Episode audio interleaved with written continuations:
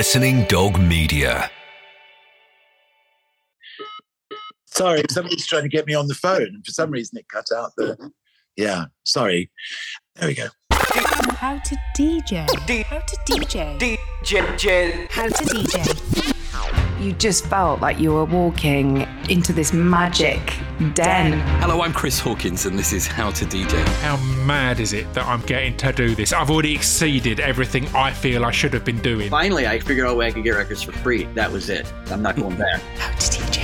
A podcast that explores the life stories, techniques, minds, and experiences of much loved DJs, where I ask them to pick five questions from a box of 45. There was a sort of excitement about the feeling that I got from that, which I couldn't explain at the time. And my guest for this episode presented the old grey whistle test. It wasn't just fashionable, it was almost required that you took a very critical line of the music that you were playing. He's been a BBC presenter for more than 50 years. We were really experiencing great album music in real time. It was a fantastic moment. And simply, he's one of the great broadcasters of our time.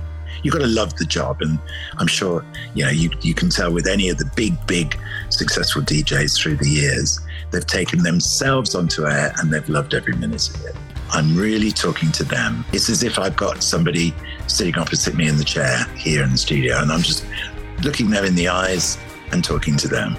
And that's really the key to it, I think. Bob Harris, welcome to How to DJ. Thanks, Chris. Bob, what an absolute privilege and pleasure this is to have time with you. Bob, Yeah, same. you were born in Northampton in 1946. Do you remember putting a record on for the very first time? Yes, I do. I really do, actually. I was, what would I have been? 1957. So I was just coming up to probably my 11th birthday. And I was on holiday with my mum and dad in Cromer. And we were walking down the promenade, and I heard a record blasting up from the jukebox in a little coffee bar on the promenade. And I was transfixed by this music. And I went in and I cashed all my holiday money into Thrupney Bits because that's what the jukebox took. And I just fed Thrupney Bits into the jukebox to listen to this record over and over again. And it was Diana by Paul Anka. It was number one in Britain for eight weeks in late 1957.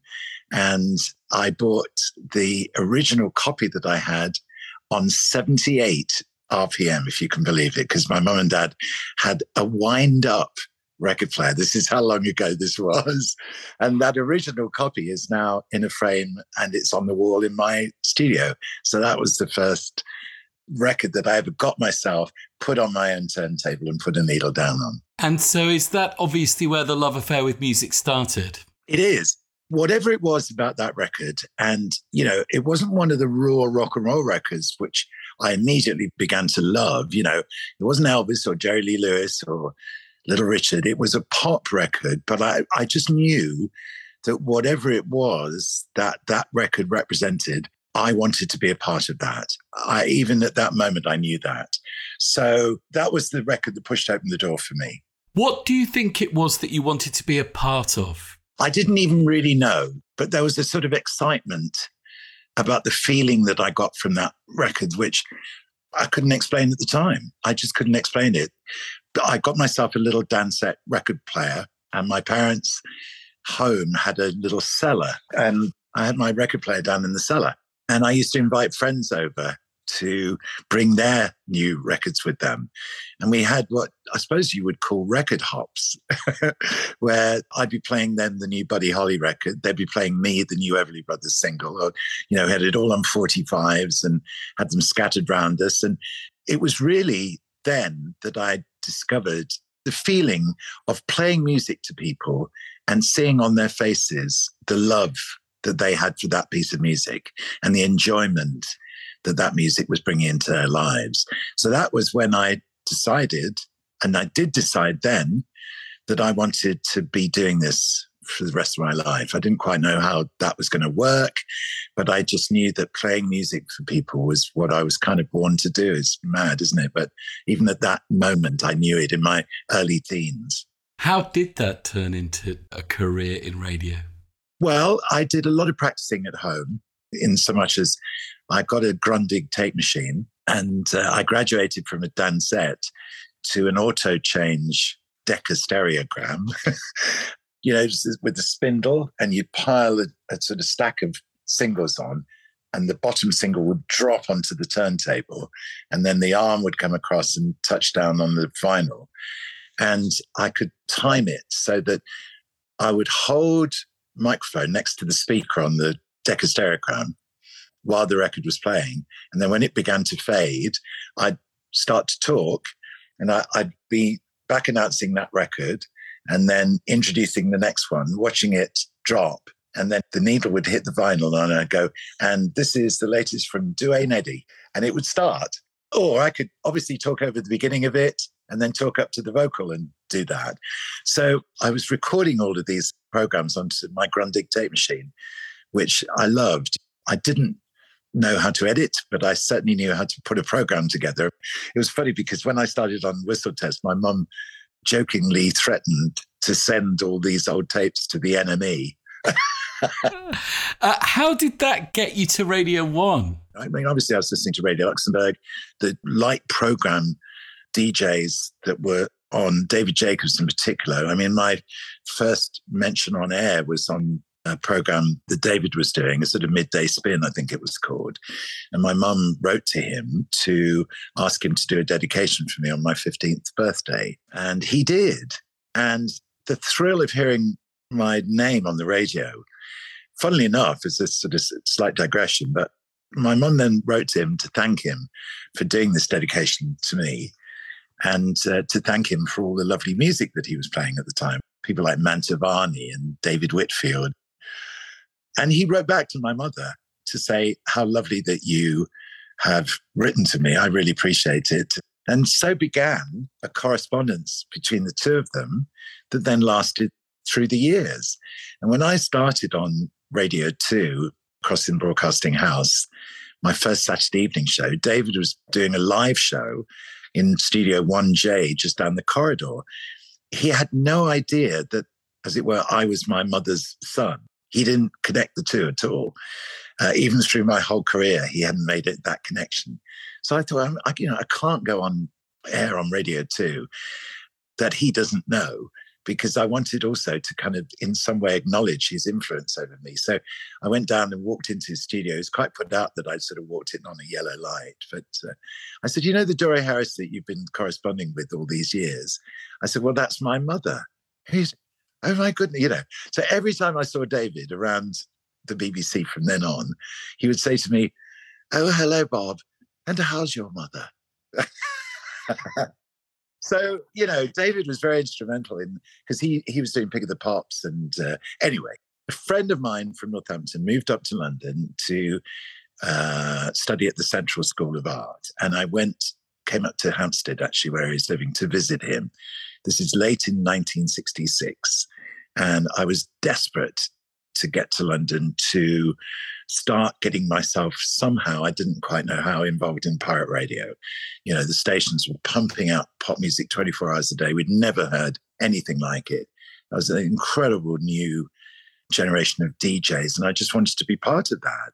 So John said, Well, there is literally a room going here. So I drove back to Northampton, packed my car up and my stuff, drove up to London, and moved into this little bedsit in uh, Hampstead Hill Gardens. It was brilliant. I loved it so much because I was here in London then during that time of what they called the counterculture, you know, the summer of love, summer of 67.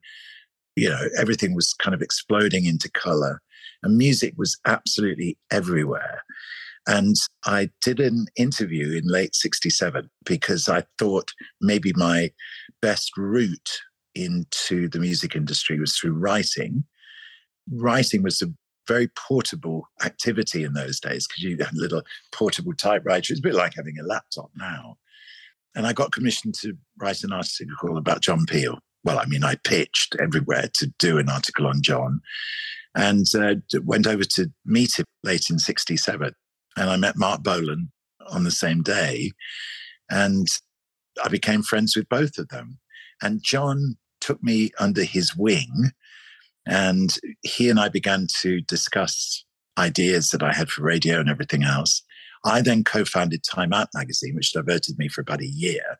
But John and I just kept in touch. And when I left Time Out in the summer of 69, I was doing some gigs around London at this point. I was doing a really amazing program of music at the Royal College of Art every Tuesday evening, which I love doing. And John said, These playlists that you're creating are really good.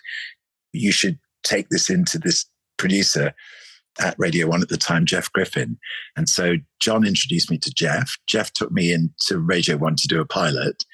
And I found myself then the following year on air, sitting in for John on Sounds of the 70s. So that was the pathway.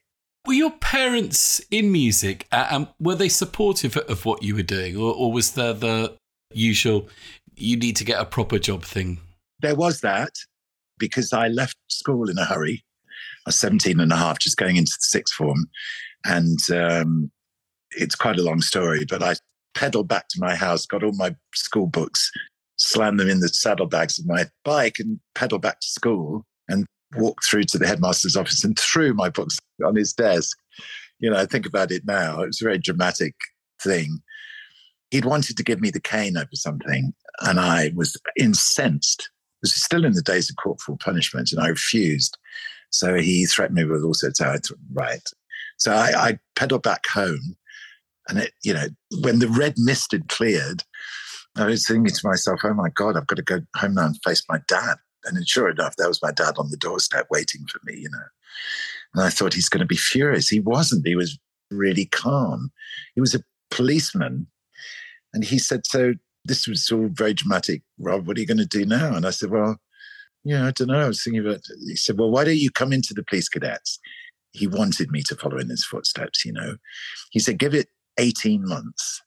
I'll be able to oversee what you're doing. If you give it everything, then when it comes to your 19th birthday, if you decide that this is not the career for you, then I'll back you in everything that you do from then on. We shook hands on it. And I did. I mean, I actually had a really good time in the police cadets. I was playing a lot of rugger in those days, and I immediately found myself in the police team. And when you're playing sport, if you're in any of the services, you get massive amount of time off for you know training, travel, matches, and uh, I really enjoyed it. But obviously, it wasn't the world for me. So then, when John invited me up to London that was the moment. So I broke away, came up to London, and my dad came up actually for the second show that I ever did in the studio across the road. Terry Wogan was in the studio just before me.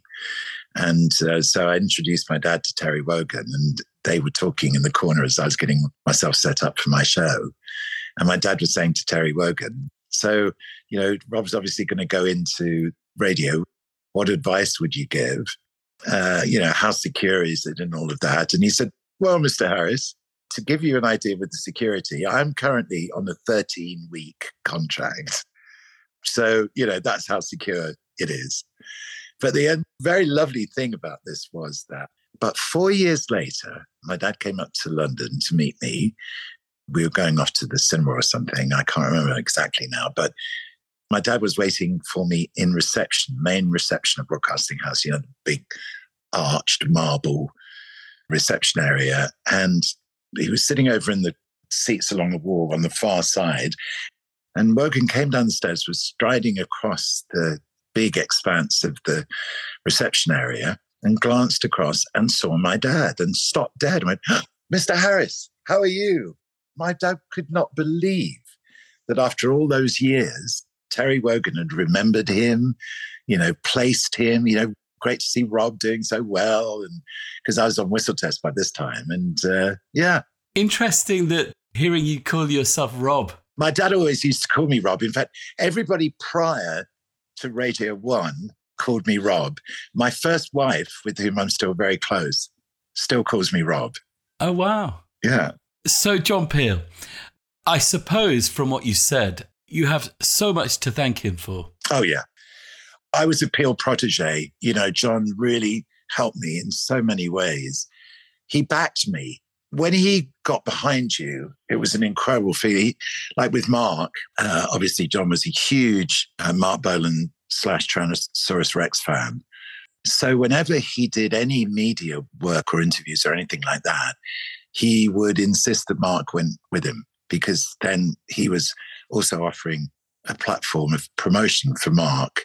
So hence when I went over to John's to do the interview with him, Marc was there because John wanted me to meet Marc and support him as well. So between us, you know, I became really good friends with Marc and I became good friends with John.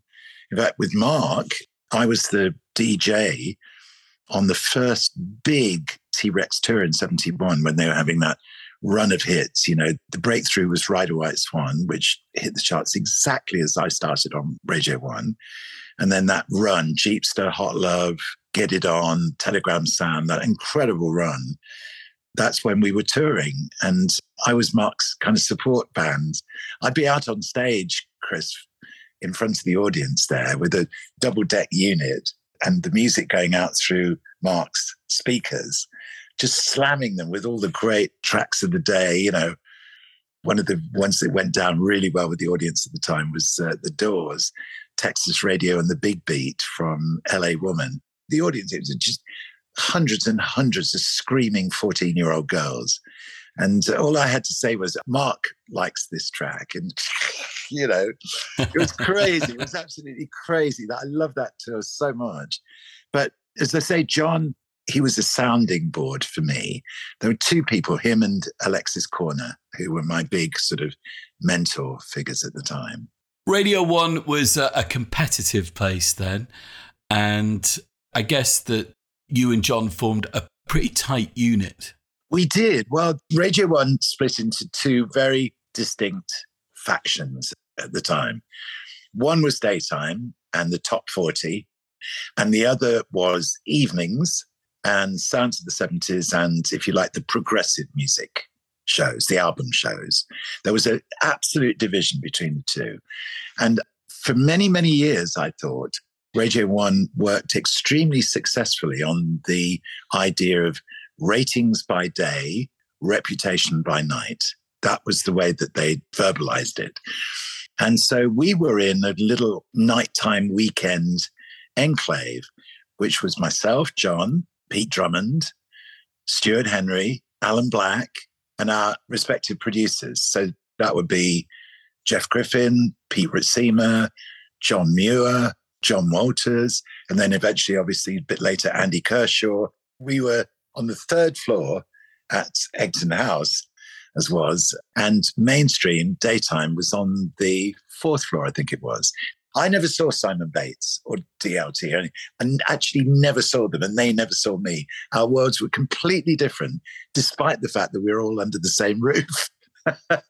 yeah, so John and like all the producers in those days, also, it wasn't open plan. They all had offices.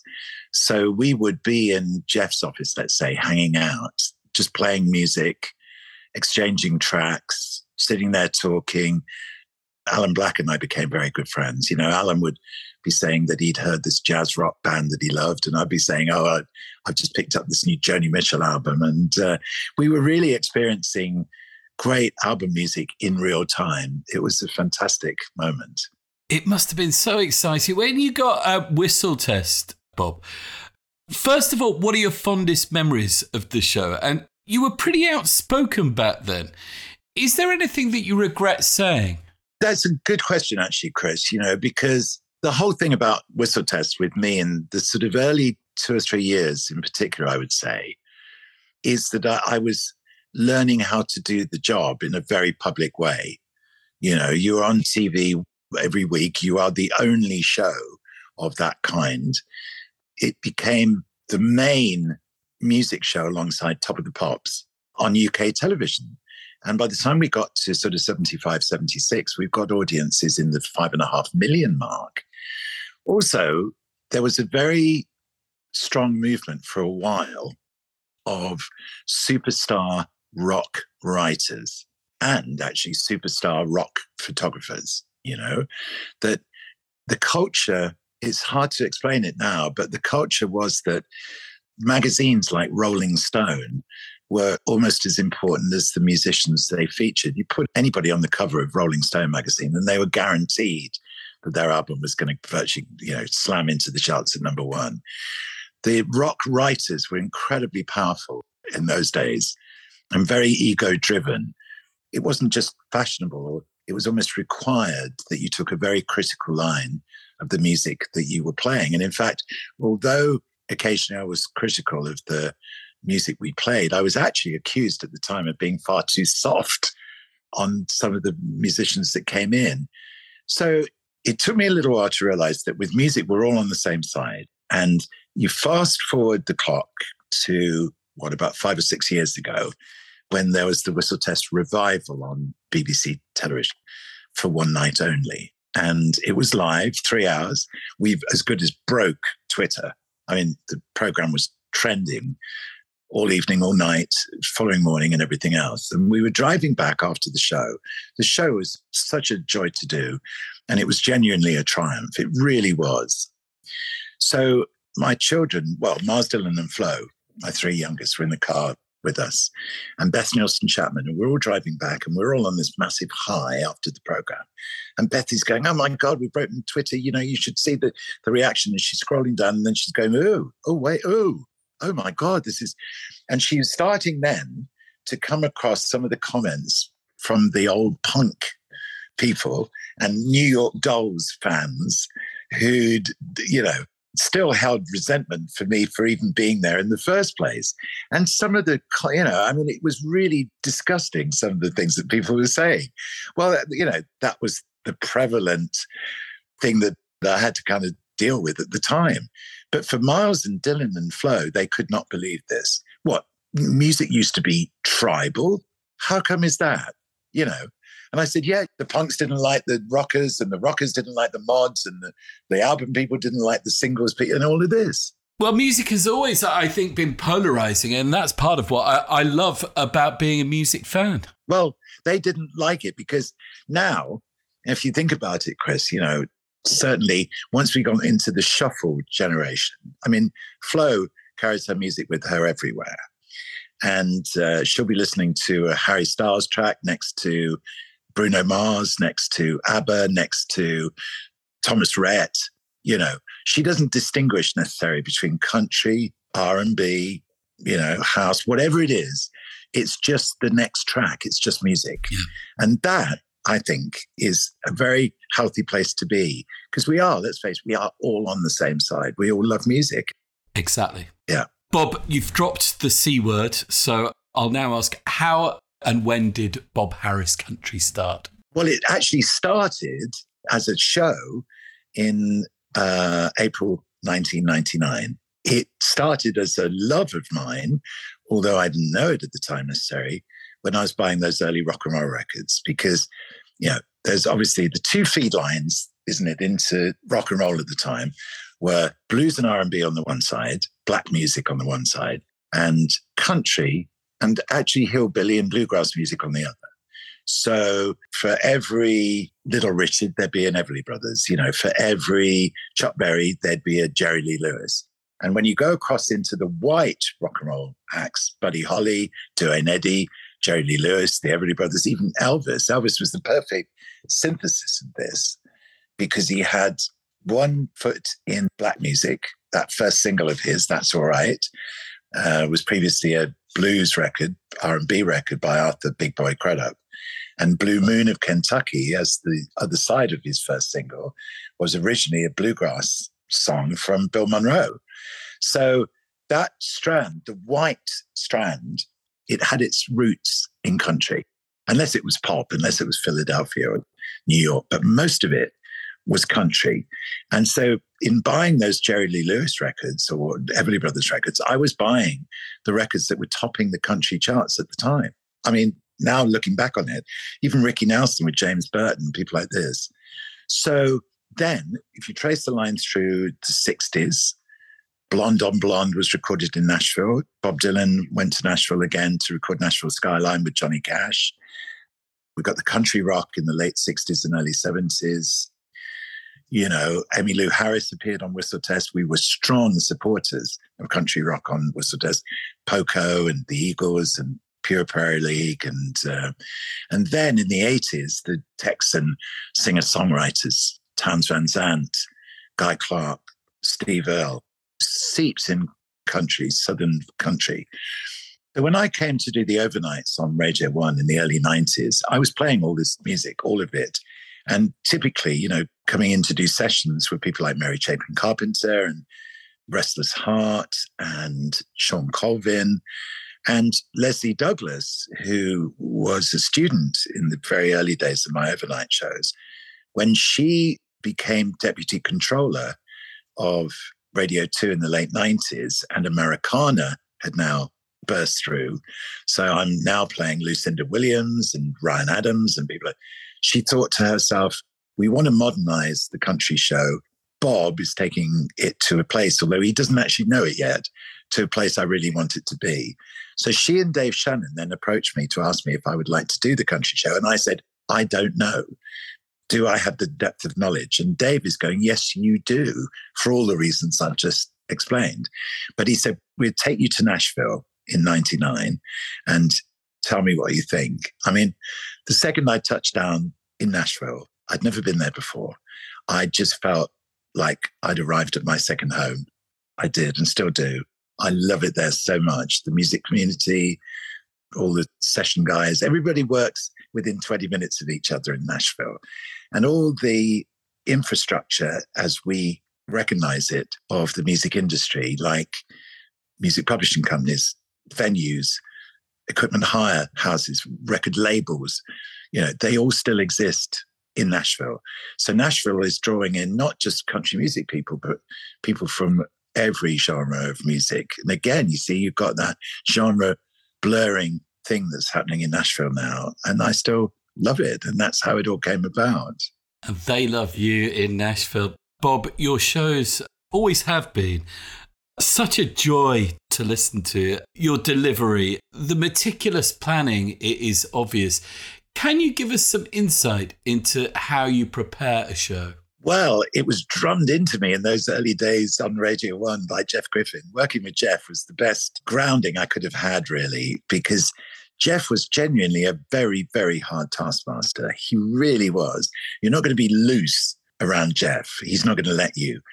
He said to me, Okay, bring in all your music and I will teach you how to build a program. Now, I began to realize that one of the building blocks that I wanted to apply to my style of program building, as I always call it, is what I call a flow through. Now, Jeff really did help me create this because he would say, right, always start with something bright and familiar. It'll draw the audience in. You're providing them with a feel good moment. You're saying, hi, I'm here, come in. And um, I then began to apply that to my second track as well. So, in other words, tracks one and two, and you can hear it on any week I do country. Your opening track has got a message of warmth and upbeat, you know, and the second track is literally saying, come on in. Then I do a menu after the second track because now we're we've got a bit of time. I've gone bam bam. The audience is with me. We can now sort of settle and go right. Well, how are you doing? Here's what we've got coming up. And obviously, then I'm explaining the music to come with the threads connecting it that I've thought of as the program's begun to take shape. So, in other words, let's say on the country show tonight, let's say there's a track that we've been sent by Ashley McBryde, which is an old Everly Brothers song called When Will I Be Loved? So I immediately thought, right, let me match it with an actual Everly Brothers track. So you can go, say, to the top of the Billboard chart this week and just pick off the Everly Brothers song that's highest in the chart for this week and years gone by. And that gives you a reason to play that Everly Brothers. Then the two things are connected. And that's what I did. But then the program's finished. And then I get sent a duet by a female artist who's duetting with Jackson Browne on a song called Let It Be Me. Now, Let It Be Me was a relatively minor hit for the Everly Brothers in 1960. So I took their track out and put this one in. So here I am with two Everly Brothers, and then go, go from there. Let's say, Chris, I mean, I'm, I'm slightly making this up now, but the Everly Brothers were originally from Kentucky. One of my great favorite singer songwriters is a guy called Chris Knight, who is from Kentucky. So I could play him. Or there's a beautiful record, an album called Coal, again by an American country music singer. Well, coal is the product of Kentucky. So you can make these threads and the program rolls through in this kind of way. And it's incredibly convenient as a presenter of that show because with every track I play, I've built in giving myself something to say. Yeah. So it, works on every level. Yeah. Brilliant. And the thing about that, then, Chris, is, and I know you know this, is that often radio underestimates the level of appreciation of its audience. You know, I was going to say the intelligence of its audience, but that's not quite right. But the perception of its audience, let's say, is often underestimated. Now, I know for a fact, even if everybody's just skimming on the surface of my show, yeah, it's this track and then it's that track and it's that track, because it has this other layer to it. That layer is there. If you excavate down even slightly, you're going to find that layer and go, oh, so that's what he's doing. Yeah. You know, I don't make it too overt, but it's there nonetheless. And so a lot of people who get attracted into my programs find themselves attracted by the fact that it does have this other dimension. There is a flow through that runs right the way through the program. And there's something rather appealing about that because then you know that that thought has gone into it. Yeah, absolutely, Bob. And I love that little is left to chance apart from what the audience bring to the program. Yeah. Well, there's always, I mean, I hope that hasn't made it sound rigid because it's not rigid. Um, I'm completely open to adjusting it all on air if the mood isn't quite right. But if you set the show up properly, then it should really work when you take it on air. And then it gives me the freedom to completely react and liaise with the audience that are listening. Bob, I'm going to head into the record box of questions here now. So it's a record box at my side. You say when, and I'll pull out a question for you, okay? And there are five. Okay. Okay. Say when. When? Bob, is there a secret to being a great DJ? I don't think there's a secret necessarily, but there are certain things about DJs that we all know and love. With each of them, they're completely themselves. I think that's really important that you don't try and sound like anybody else. The most unique person you can be is you. I think that's massively important. It's important to really mean it, you know? That's why I love playing music I love. And going back to an earlier question, Chris, it's why I stopped being critical of things on my show. I, my whole raison d'etre is to play music that I absolutely love. So I can take on to air with me the enthusiasm for that piece of music.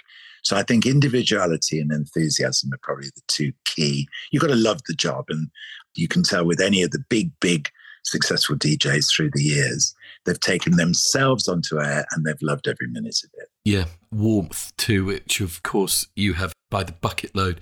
Uh, Bob, who christened you Whispering Bob, by the way? Oh, it was a, a journalist in the very early days of Whistle Test uh, called Michael Watts. I mean, I never expected to be on TV. I never did. I, I always saw myself in a radio studio, but you know, TV picked me out, not the other way around.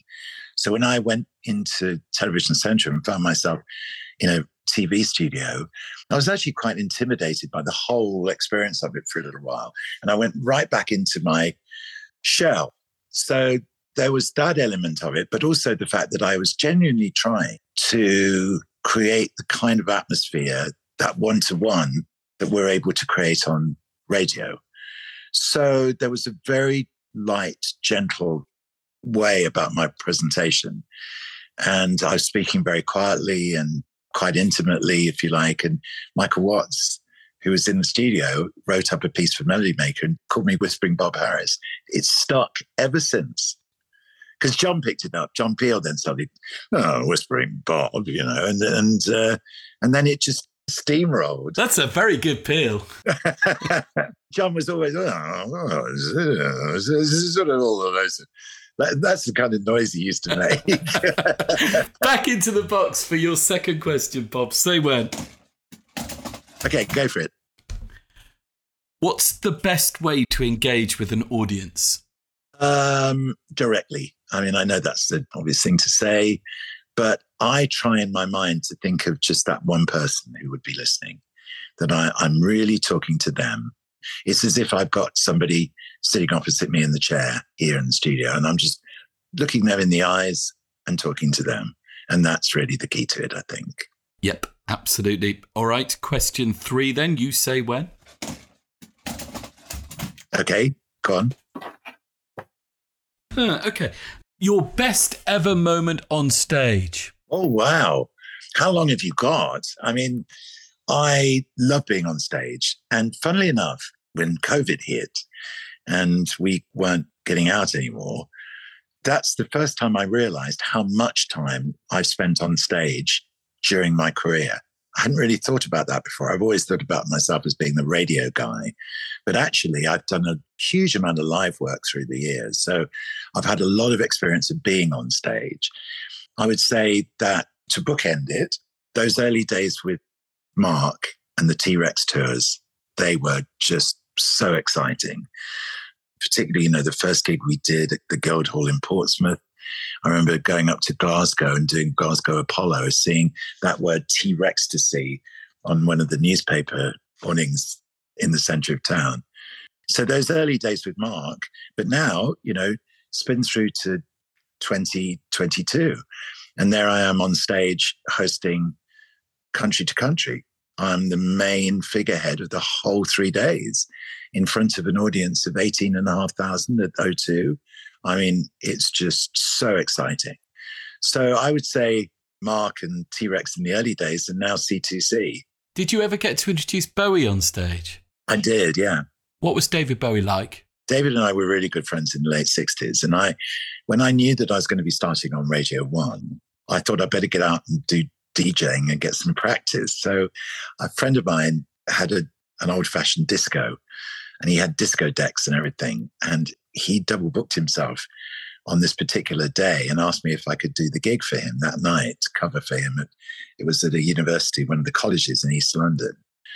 And I'd been spending quite a lot of time with David at Trident Studios at the time that he was working on the Space Oddity album.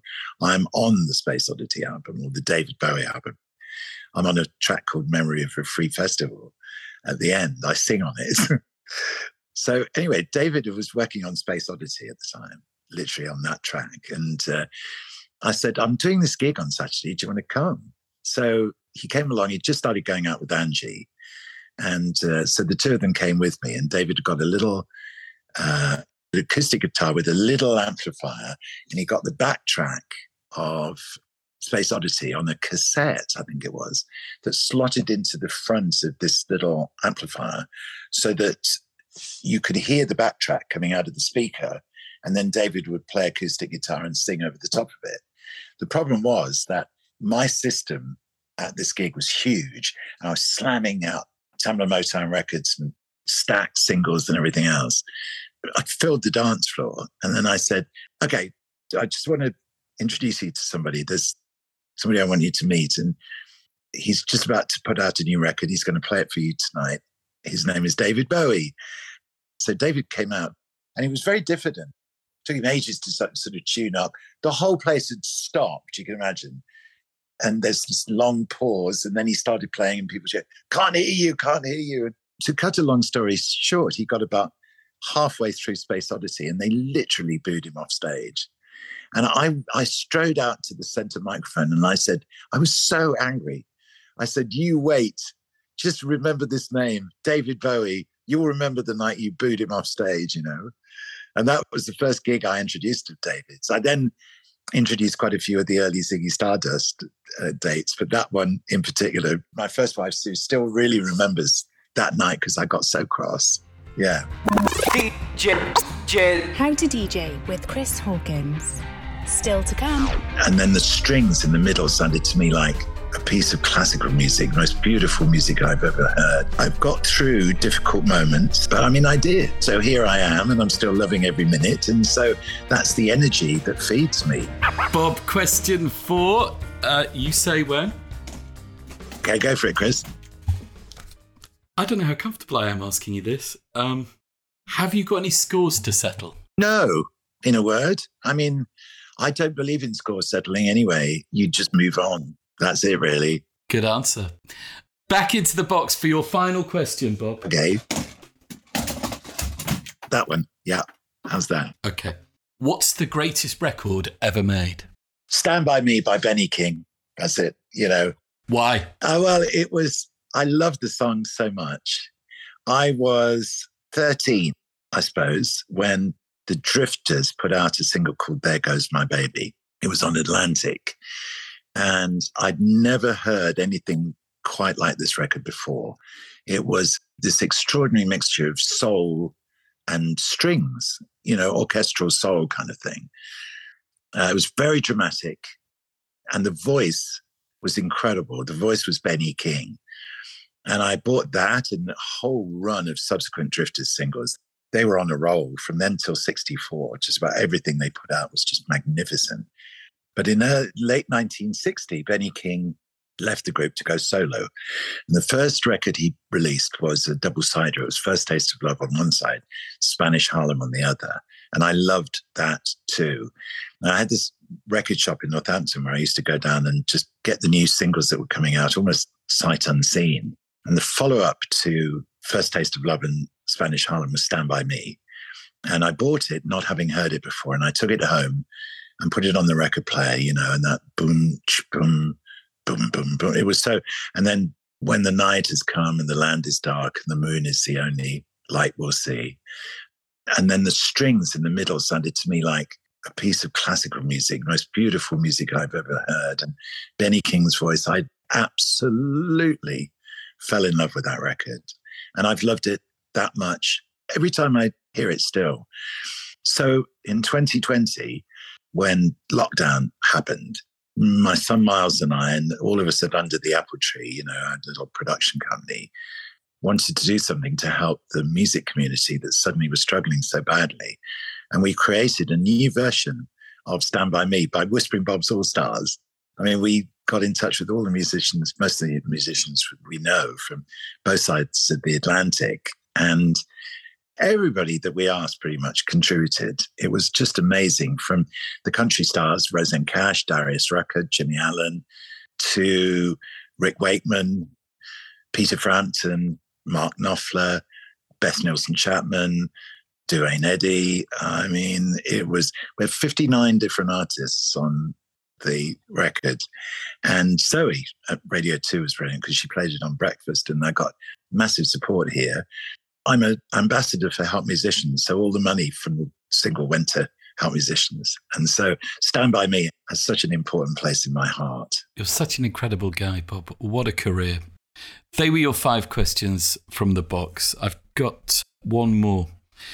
There's some kind of catastrophic event, it's the end of the world. You have to play the last three records on Earth. What would they be? Probably Alone Again or by Love from the Forever Changes album because John Peel gave me his vinyl copy of that record because he thought I would love it and I did. So I have very strong emotional attachment to that vinyl album. And Alone Again or is the opening track off it. I think it's one of the greatest songs of all time. Yeah, it really is. I think I probably would go as my second track, play Guitar Man by Steve Earle, actually. It was the first track I ever played on the country show. Steve's a big hero of mine, and Guitar Man is just, it's a great record. And obviously, the last song would be Stand By Me by Benny King. Bob, thank you so much for your time. Can I ask, how's your health? It's good. My cancer's in remission. I'm feeling great, which is, it's fantastic, actually. I'm so blessed to have got through really quite difficult illnesses that I've experienced through the years and and still be here. And what it's given me, honestly, I mean, I know it's a cliche, but it's given me a really heightened appreciation of life. It doesn't mean that I'm always happy, But what I do do is I try and live every day the best I can, you know, and and really get the best out of every day and appreciate what's going on around me and appreciate actually how fortunate I am to be in the situation I'm in. So I've got through difficult moments. I think the dissection I had three years ago was really traumatic and scared the living daylights out of me. I was very, very fortunate to survive that. But I mean, I did. So here I am, and I'm still loving every minute. And so that's the energy that feeds me, I guess. You're a true legend, Bob. And I've never met a nicer guy in radio, and I feel very privileged to have known you for nearly 20 years. I know. We haven't we, Chris? Yeah, we, we go back. And I can't thank you enough for taking time out to do this. Bob, it's been amazing. Thank you so much. Well, I've loved it. Cheers, Chris. And that was How to DJ. Thanks for listening. Please remember to follow us wherever you get your podcast from.